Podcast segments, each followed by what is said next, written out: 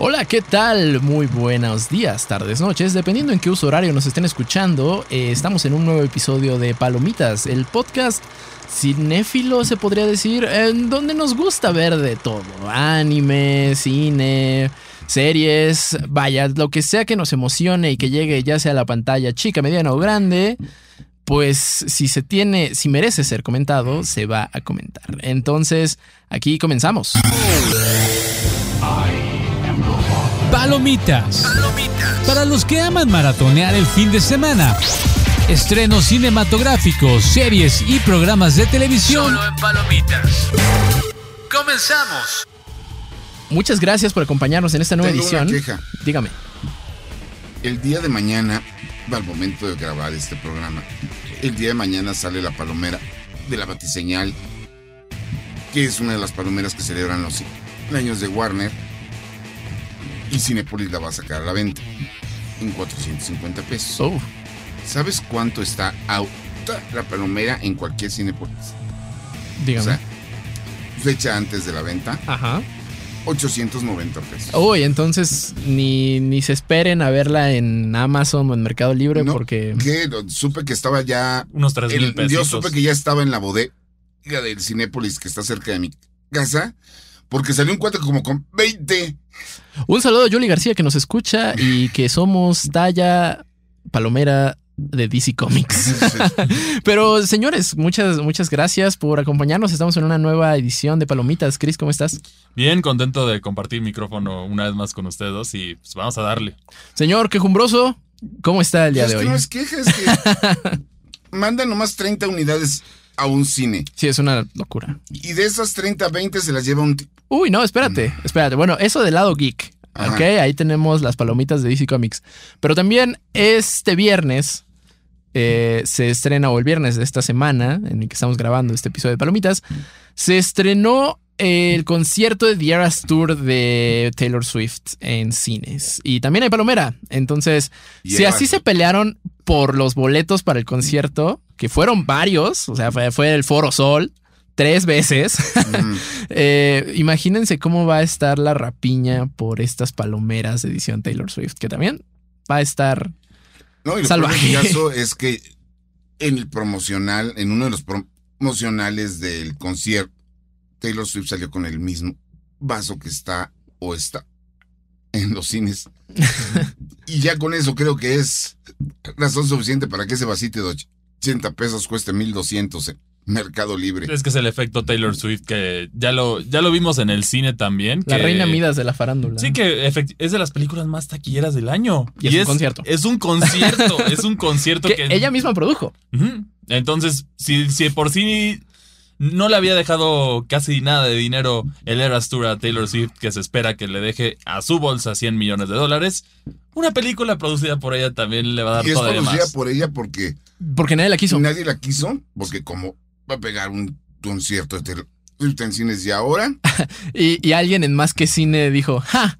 Ilusos. Sí. No, igual en el caso también. lo- lo- es, es un caso extraño porque vemos también decisiones en diversos estudios que están fracasando en la taquilla mucho, que quizá esto les pudo haber dado el, el levantón que necesitaban. En especial, uno de los ejemplos que yo creo que hasta seguir es Disney, que pese, pese al regreso de Bob Iger, que sabemos que tuvo un rol importante en la adquisición de Marvel, de Star Wars, cuando Disney salió de compras. En este caso ya empieza la presión porque eh, ciertas películas no están rindiendo bien o Disney incluso maquilló los números de las ganancias. Un caso de estos muy notorio es el caso de La Sirenita, que si bien pensábamos que originalmente el costo para salir igual era de 500 millones de dólares, que según esto había logrado la película, ya salió, salieron, salió el reporte, el reporte que tiene que hacer Disney a la hora de grabar en Reino Unido y la producción solita tuvo un costo de 300 millones de dólares. Ups. Entonces eso nos pone en un cálculo total que tendría que la película superar 750 millones de dólares para, para salir pareja. Y en este caso, O sea, ya ni ya de, de rentabilidad ni hablamos. No, Nada no, más No, para es ser que pareja. No nada más es en la- las salas de cine, bajó la afluencia de... de Los suscriptores, sí, los no, no, no, suscriptores de, de- Disney Plus. No, bajó la afluencia de gente a los parques. Ah, también.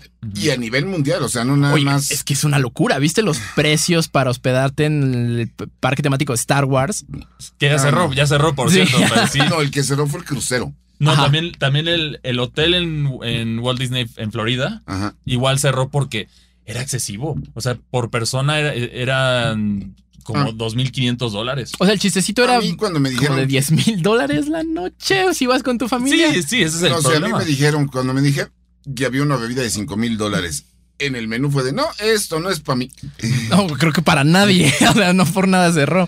Bueno, pues bajó eso, bajó el número de suscriptores de Disney Plus y ninguna de sus series grandes. Está pegando como ellos quisieran. Pues de pronto, fíjate que me extraña que incluso ni, ni Loki haya podido pues replicar el ruido que en redes sociales se veía semana a semana con la temporada anterior, ¿no? Me acuerdo que, o sea, la de memes, la de tweets, la de posts, la de lo que sea que veíamos en, en todos lados, semana a semana, esta segunda temporada creo yo ha tenido una, pues, muy, muy Es que baja, yo creo ¿no? que ya se- ya Muy cosa. totalmente a sus nichos, porque Ashoka, todo el que hizo ruido era fan de Star.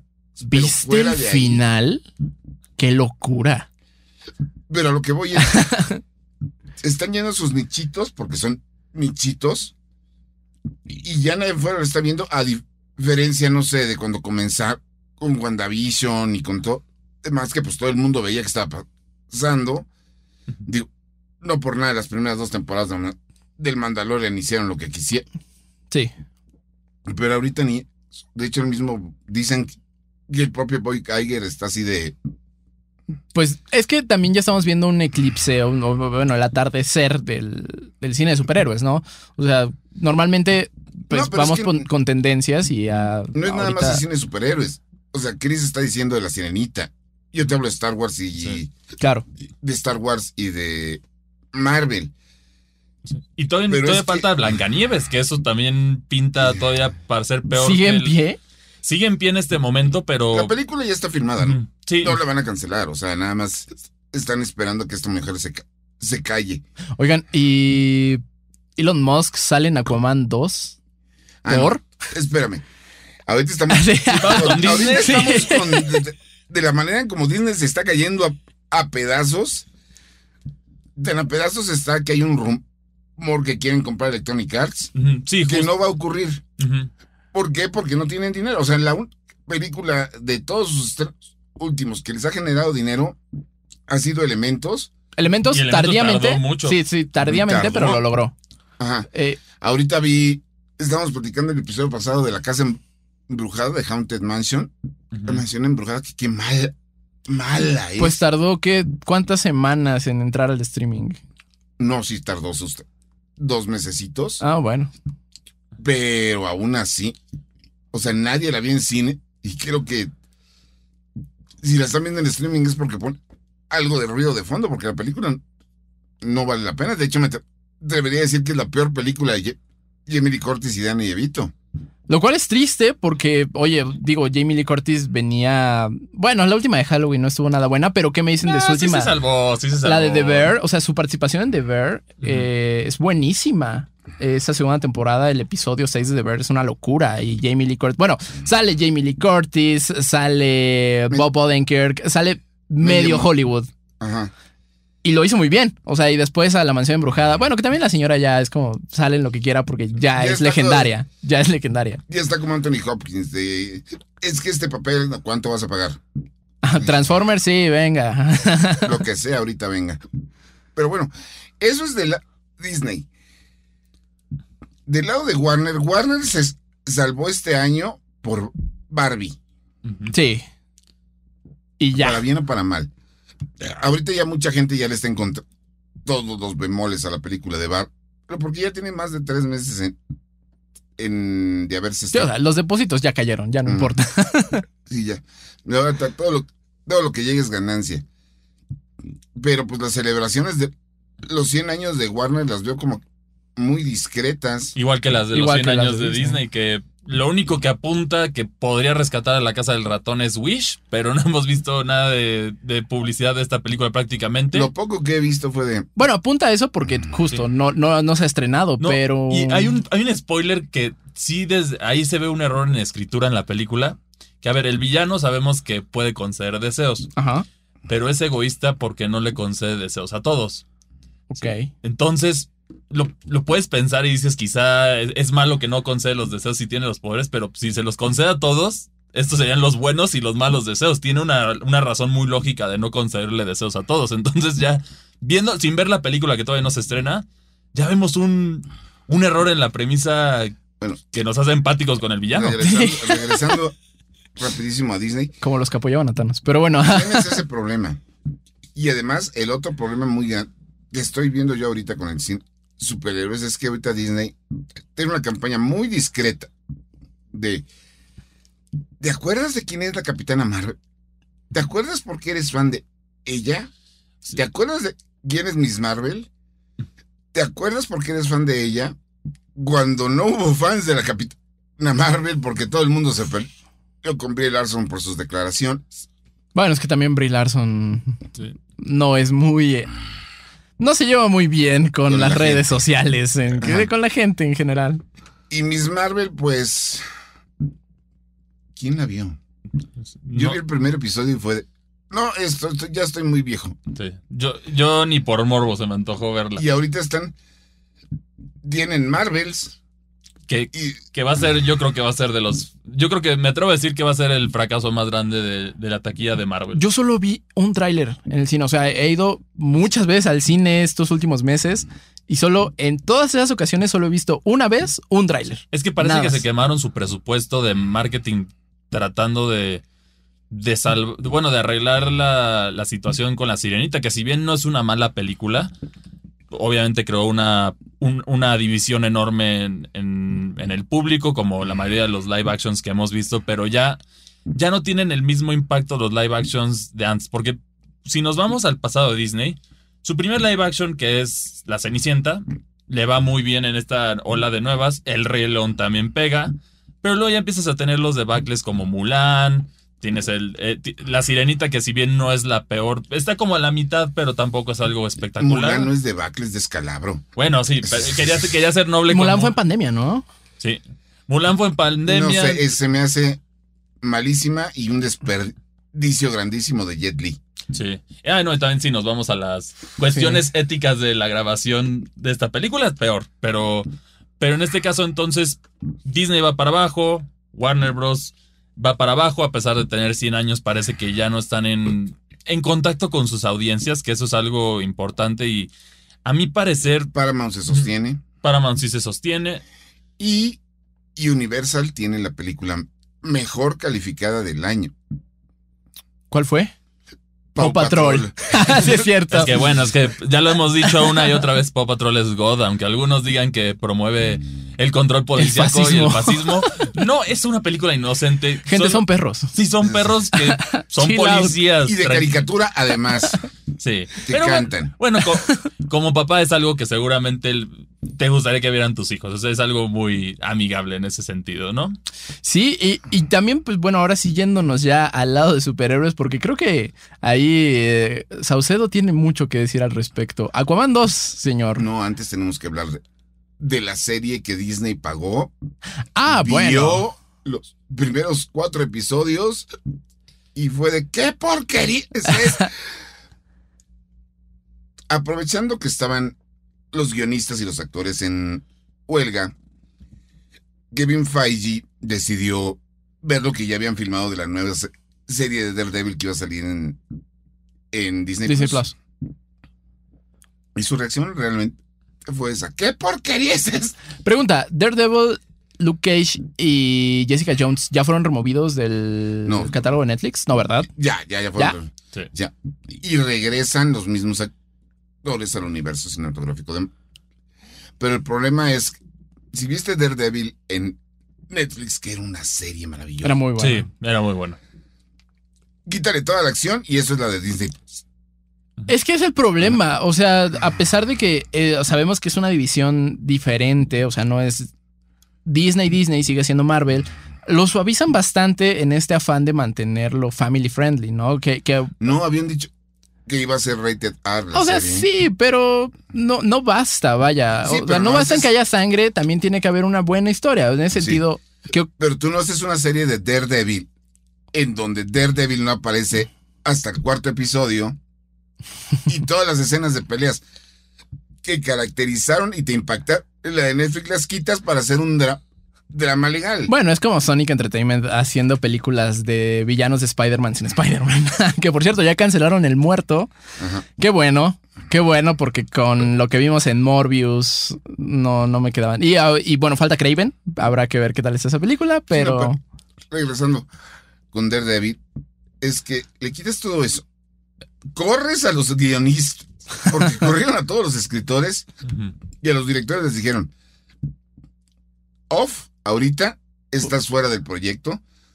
Pero una cosa que se me hizo muy estúpida, porque es estúpida para un estudio con tanta experiencia y del tamaño de Disney, es que ahora van a darle directores de proyecto a las series y ya las van a dejar de planear como eventos limitados, sino series planeadas para varias temporadas. uf. O sea, Estás haciendo esto ahorita. Sí, no, eso, eso debió haber sido ya desde el y principio. deja tú eso. Yo veo ahí una potencial calidad CW. Ándale. No, no, tampoco. No, o sea, en el sentido, en el sentido madre. de, en el sentido de alárgate todo lo que quieras, pero manténlo en un presupuesto bajo. O sea, la, la ventaja que tenían esos proyectos limitados es que eran presupuestos altos porque sabían que eh, iban a ser series pues más autoconclusivas. Pero o sea, ahora la intención es alargarlas lo más que se pueda, que no nos sorprenda que en algún momento vamos a ver hasta risas grabadas. No, pero te cuenta. Que sus series no tuvieran showrunners. Se me hace inaudito. To- Toda producción audiovisual tiene un showrunner. ¿Qué es un showrunner? Una persona que sabe de qué va la serie, qué es lo que busca. Se maneja la Biblia de quiénes son los personajes, qué se puede decir, qué no se puede. O sea, todo lo que tiene que englobar la serie es un showrunner. En ese sentido, Y las eh, series de Marvel no tenían. pequeño, pequeño apéndice, hay una masterclass de Guillermo del Toro disponible en línea en YouTube, en donde él precisamente recomienda escribirle biografía a, a sus personajes para precisamente pues darles más dimensión y profundidad. Ah, entender por qué son y por qué hacen las cosas. exactamente. Sí, y también ahí yo creo que ese es un debate que entra con otro que es, si vas a hacer la inclusión, también tiene, tienes que adaptar esa biografía para que tenga sentido y, y lo haga más emocionante si es un personaje, está ahí. Y, y- y al final un personaje bien escrito no, no importa la etnia, no importa las creencias, no importa... Puedes hacer lo que quieras siempre y cuando esté bien. Si está bien escrito, la gente lo va a disfrutar. Exacto. Y ya lo hemos visto una y otra vez, pero parece que esta énfasis ya no se están escribiendo buenos personajes y eso es lo que ha ido en la mayoría a la baja Lo de que la pasa calidad es de que todos ya- estos. Hubo un momento antes del último truene de Dis en que querían sacar todo. Todo al mismo tiempo y en. Y, y deprisa. Entonces, te- empezaron a llenarte de series y de personajes, cosas que no tenían ni pie ni pa, y eso es- tiene que ver mucho con la caída de género de superhéroes. Porque ya son, básicamente ahorita son patadas de ahogado para tratar de rescatarlo, pero ya la realidad es que desde Infinity War el, el, univer- el universo de Marvel ya ha ido a la baja, tanto en calidad o simple desinterés porque ya no... Es más no se- desinterés. No se, no se- no se ha introducido el, el nuevo villano, el nuevo Thanos. O sea, hay muchos detalles que puedes tener ahí, aunque los han ticiado, no... Y nos quieren convencer de que Khan va a ser el villano. Pero, el problema es que a Khan lo mató un ejército de hormigas en la y, y yo lo que ¿Cómo siento. puedes hacer un gran villano? Pues cuando un ejército de Sí. hormigas barrió contigo. Yo lo Oye, que no te es metas que. con las hormigas, son, son grandes animales. Y, y también en- grandes películas, grandes películas con hormigas. Sí, oye, sí, hay una en la que ah, participa este. Ay, se me fue el nombre de este señor que está casado con su hija. Woody Allen. Woody Allen. Ah, la de Ants. Ants, así. Y a Box Life también no puedo. Box dejarlo. Life es buenísima. Eh, pero sí, o sea, también siento que esta intención de, de no enseñar el villano definitivo es porque están haciendo prueba de, ah, mira, con este sí se emocionaron. Ah, con este no. ¿Sabes? O sea, Sí, como de, con el que más se el emocionen. Con- en el otro tenías el, la línea de tiempo bien marcada. Claro, Sabes ya que cuando- Thanos era el jefe final desde un principio. Entonces ya Cuando con salió la primera de Iron Man ya sabía cómo iba a acabar todo y con quiénes.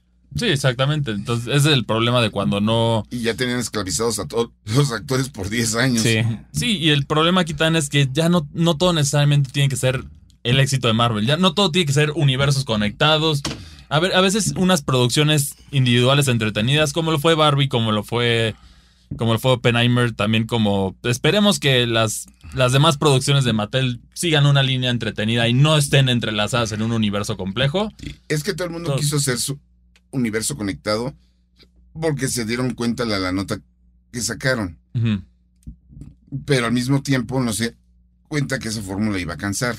Y ya cansó. Un ejemplo muy claro es DC nunca pudo po- ponerse al nivel, por más que lo intentaron, y ahora que anunciaron que los actores que participaron en el universo de DC, ninguno va a regresar. Es decir, el fin de los dos que quedaban, que era Ezra Miller, que ya finalmente no, no vuelve a tocar, y Gal El Gadot terror de los hawaianos. Mujer Maravilla. No eran Gal Gadot y Jason Momoa, porque de Ezra Miller salió Flash de las salas de cine Sí. y no Pe- Pero a hay- de él. en el caso de, de DC Comics hay un caso curioso que es el de Jason Momoa, que no va a regresar como Aquaman, Pero va a regresar. va a regresar aparentemente como Lobo. Que es otro personaje secundario, si digamos así, de DC. Secundarión, pero es un cazacompensas, es muy gracioso. Sí, es, es muy gracioso. y sí veo a Jason Momoa como lobo. sí, le queda perfecto, ¿no? Yo siento el Mientras- personaje. sí, no, pero mientras tanto, su última película, que es Aguaman, Aqua- Aguaman, ¿eh? Ujú. Aguaman y el reino perdido, que tienes ahí, un tráiler y puros dramas. Sí, dramas que Warner debió de haber resuelto desde hace mucho tiempo, pero pues, sabemos la Yo polémica. creo que ya le perdieron. Ve, Van a sacar esa película a morir. Sí, definitivamente, como lo hicieron con Blue Beetle otras que... Pero aquí la diferencia es que porque Amber Heard sí es polémica, aquí sí no hay, no hay un... No hay una campaña marketing de memes para rescatar la película. No, no, ni, ni Blue Beetle. O sea, ni, ni del tamaño de Blue Beetle esta vez sin nada. Eh, Pues, ¿qué les digo? O sea, DC ahorita, si aprovecha lo que tiene de videojuegos. O sea, porque estamos hablando de que DC tiene a The Witcher. No, Wa- Warner. Digo, perdón, sí, Warner tiene a The Witcher. Podría, podría hacer algo ahí. O sea, la serie le está yendo bien. No, ya la serie ya murió. Bueno, porque Witcher. se fue Henry Cavill, pero vaya, podría, eh, podría haber ahí un pequeño destello, pero siempre, o, o si sigue con sus películas licenciadas, quizá. Sí. Es que, bueno, ahí, en el caso de The Witcher, como ya lo hemos dicho hoy una y otra vez, siento que tenías todo para hacerlo bien. Ya tenías los libros, tenías que captarlo. No, no tenías el riesgo del pecado de Game of Thrones, que fue, uy, se nos acabaron los libros y ya no Y sabemos. esto tiene que acabar. Sí, o sea, a tal grado que recientemente la gente hizo con ChatGPT un final de Juego de Tronos. Es que dicen que está de- decente. Está decente, está decente y, y porque mucha gente como que ya le perdió la fe a George R. R. Martin que lo, que lo vaya a escribir porque pues, ya... Está muy ocupado viendo la NFL ese señor. Ujú. Y, y escribiendo los guiones a Steven Colbert. Ah, y, y lo que sea que haya hecho para Elden Ring. bueno, el universo de Elden Ring está muy padre. Es que en Steven Colbert sacaron un sketch donde el comediante, que es un host de un programa, Night talk show. show. Ajá. entra a la sala de escritores por guion de esta semana porque no se lo han entregado. Y estaba así y nada más está ahí George R. R. Martin. Y, y le da un fajo de papel. Así, este es el intro de tu monólogo de hoy. ¿Cuándo escribiste esto? Hace rato. Y que No tengo otra cosa que hacer. Así de, de- de Sí. la burla. Y es el intro de las nociones de por qué vas a estos chistes. Se me hizo muy gracioso. Muy gracioso. Pero pues mira, la situación está. A final de año, ¿qué tenemos? Y nada. Grillos, puros Eh, grillos. le- que, que bueno, también se sabe que la- el último momento para cine es Black Friday. Porque diciembre es el mes en el que las películas salen a morir. Diciembre, enero y febrero. Sí. Por eso Willy Wonka, no sé qué. Wonka está en, en diciembre. La última gran película viene por parte de Universal, porque despertó un fandom que muy poca gente fuera de Mundo Gamer sabía que existía, que fue Five Nights at Freddy's. Y con Josh Hutcherson eh, que, que está interesante. También eh, me parece que va a estar ahí Matthew Lillard, que lo vimos en Scooby-Doo y en Es- Scream. Era Shaggy y el. Spoiler alert. El amigo, muy buen amigo de Ghostface. Así es. Eh, pero también en el terreno de series hay cosas interesantes. Eh, desafortunadamente, como que ya se dieron cuenta que el liberar temporadas enteras de golpe no Es pues, un error muy. es un error muy grave. Muy grave.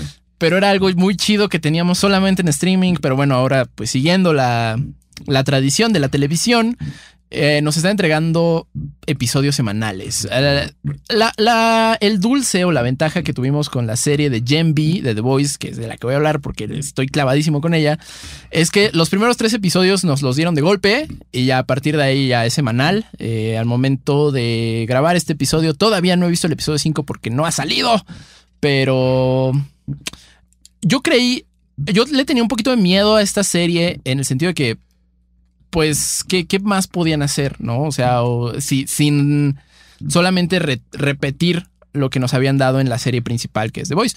Pero está bastante interesante. Eh, la historia sigue a Marie Moreau, que es una superheroína que descubre sus poderes de la peor forma posible como buena adolescente durante su primer periodo menstrual y termina asesinando a sus padres. Entonces, ah, Bonito. Muy The Voice, muy The Voice. Eh, Sí, en- y en este caso son superhéroes relacionados a la adolescencia, ¿no? Sí. Como que es el enfoque que a mí me siento que eso le da un, un, un giro fresco a lo que es The Voice, porque en The Voice es, ah, este personaje es Superman, este Claro. personaje, o sea, está como que muy definido los superhéroes en base a los famosos de los cómics. Sí, y aquí va más enfocado justo a como a problemas que te puedes llegar a encontrar en la adolescencia. Justo hay pues autolesiones, eh, desórdenes alimenticios, incluso eh, temas de género. Eh, hay, un, hay un personaje que puede switchear a placer entre hombre y mujer. O sea, hay, hay cosas interesantes.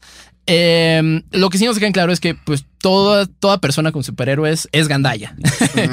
eh, como, como en el universo de The Voice. Eh, pero esta vez tienen que descubrir también una historia muy adolescente, descubrir un misterio que al parecer sucede en las sombras de su campus universitario. Eh, está muy buena.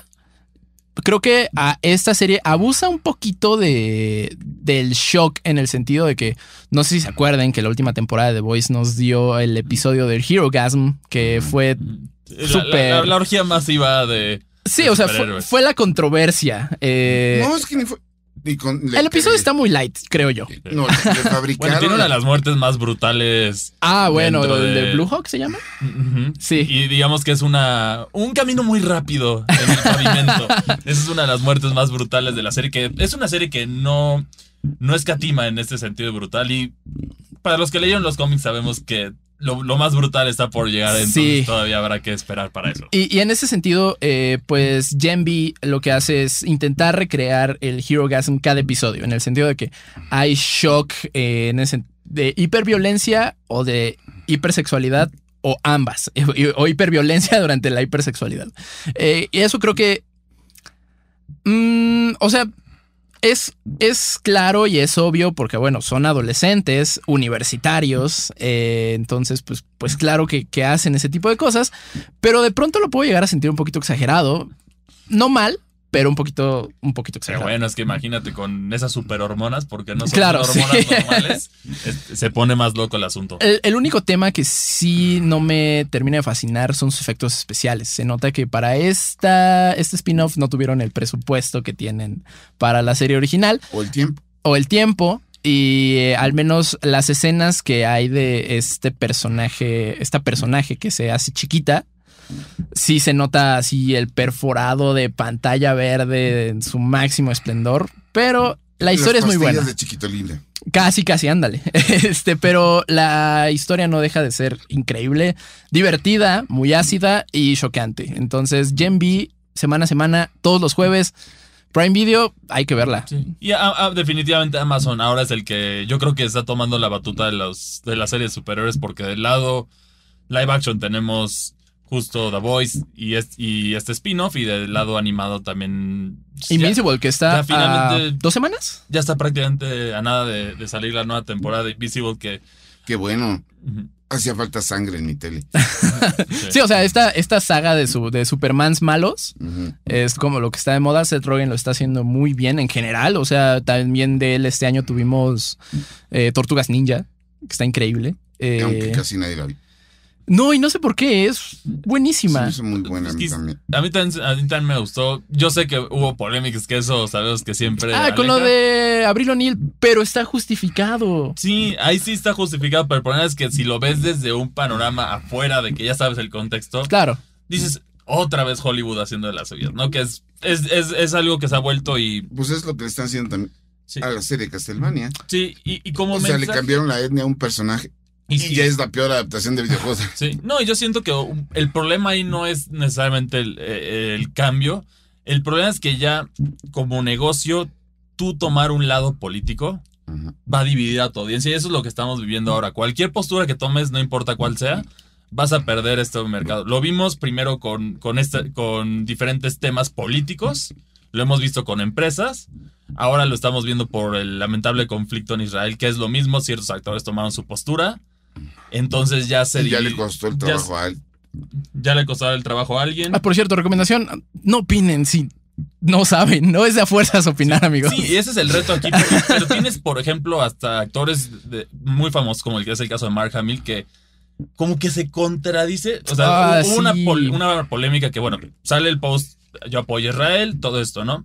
Siguiente día sale el post de los in- yo de Columbus Day recordando a los indígenas que fueron masacrados. Claro. Que en el conflicto hay dos lados y el problema es que si te vas de un bando o el otro, aunque no les, o sea, aunque pienses que sabes, solo eso dejemos a los, a los especialistas de política y de geopolítica también, porque un actor por querer ser el centro de atención en eso puede quemarse su carrera. Ya lo, vi- lo estás viendo con Blancanieves también, que no tiene que ver con esta polémica, pero igual la actriz ha hecho una serie de decisiones malas que yo creo que en un futuro le va a costar muchos. No, ya le está costando. No, pues en el universo de Star Wars, la mismísima cara Dune. O sea, la tuvieron que mandar de viaje a otra galaxia porque ya no tenía espacio en The Mandalorian. Sí, Eh, es por eso no. Si no eres especialista de un tema, en este caso, lo mejor es no opinar. Y más si eres una figura pública. Como dice un famoso TikToker, si no le sabe, no le mueva. Así es, Aplica para favor. todo. Así es. Pero bueno, yo creo que con eso ya cubrimos los temas de esta semana. Así que les agradecemos muchísimo que nos, este, que nos hayan escuchado. Y pues queremos invitarlos a que nos sigan haciendo, ya saben, todas las semanas, aquí en los podcasts de Reporte Indie. Si van a ir al cine este fin de semana, les recomiendo mucho una película de Denzel Washington que se llama El Justiciero 3. Yo no sabía que había otras dos. No, y es, yo sí la he visto, ya sabes, es el, el agente retirado que decide levantarse en contra de los malos y vamos a valer a medio. O sea, un Die Hard. Ajá. Ujú. Pero es- también hechas y bien contadas. Y la tercera, que, que es la mejor de las tres. Y, y con su presupuesto y su lanzamiento limitado demuestra que Denzel Washington todavía la, todavía la hace. Todavía lo tiene, pues ya, ya está entrando ¿qué? al quinto piso. No, ya va para el sexto. Ouch. Pero y bueno. tiene mejor forma que yo. eh, Cristian, ¿tú qué recomiendas? Yo, yo recomiendo darle una oportunidad a Castlevania. Si bien siento que es una serie que todavía vas a tener que esperar a la segunda temporada para, para sentir esa, ese cierre satisfactorio. Pero es un buen preámbulo a Symphony of the Night. Sí, es un buen preámbulo, pero todos sabemos, como fanáticos, Symphony of the Night es considerado el mejor juego de Castlevania, entonces la adaptación es la que más esperan. Y la segunda tempo- temporada por el tráiler que sacaron, Ni siquiera se va a centrar en eso. Sí, no es, es, es Round of Blood, que es... No, no, no. Se va a centrar en Castlevania Bloodlines, que es la de el anterior Round of Blood. Pero de eso vamos a hablar en Default, del programa Geek de Reporte In, o que sale todos los sábados a mediodía. Todos los sábados a mediodía eh, en video o en streaming. Entonces, no importa en dónde sea su plataforma de preferencia para escuchar podcast, ahí nos encuentran. Pues yo ya les recomendé Gen B. Eh, si quieren ir a ver algo en pantalla grande, nunca en mi vida creí decir esto y, y discúlpenme, segu- se- seguramente aquí a, a mis compañeros les va a sangrar los oídos. Vayan a ver Radical con Eugenio Derbez. No, Eugenio Derbez está quemado. por- Sí, ya sé, ya sé, ya sé. O sea, sí, el señor es del esnable, lo que quieran. Pero está buena. O sea, no, no es la película, vaya, pero creo que para ir un domingo en familia está bien. Y, y tal vez me llegó porque, bueno, mis papás son maestros, entonces. Ah. Sí, pero en este caso ahorita él tiene, él tiene su propia batalla Sí.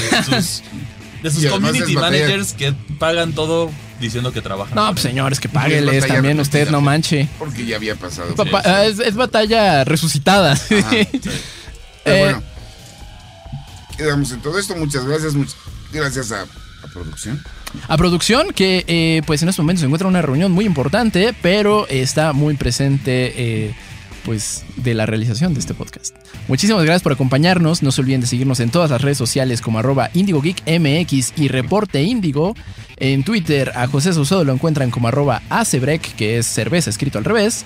Eh, a Cristian Maxi se lo encuentran como arroba Cristian. No, Chris Cristian MA. CCI2. Ah, Es correcto, Chris MACCI2.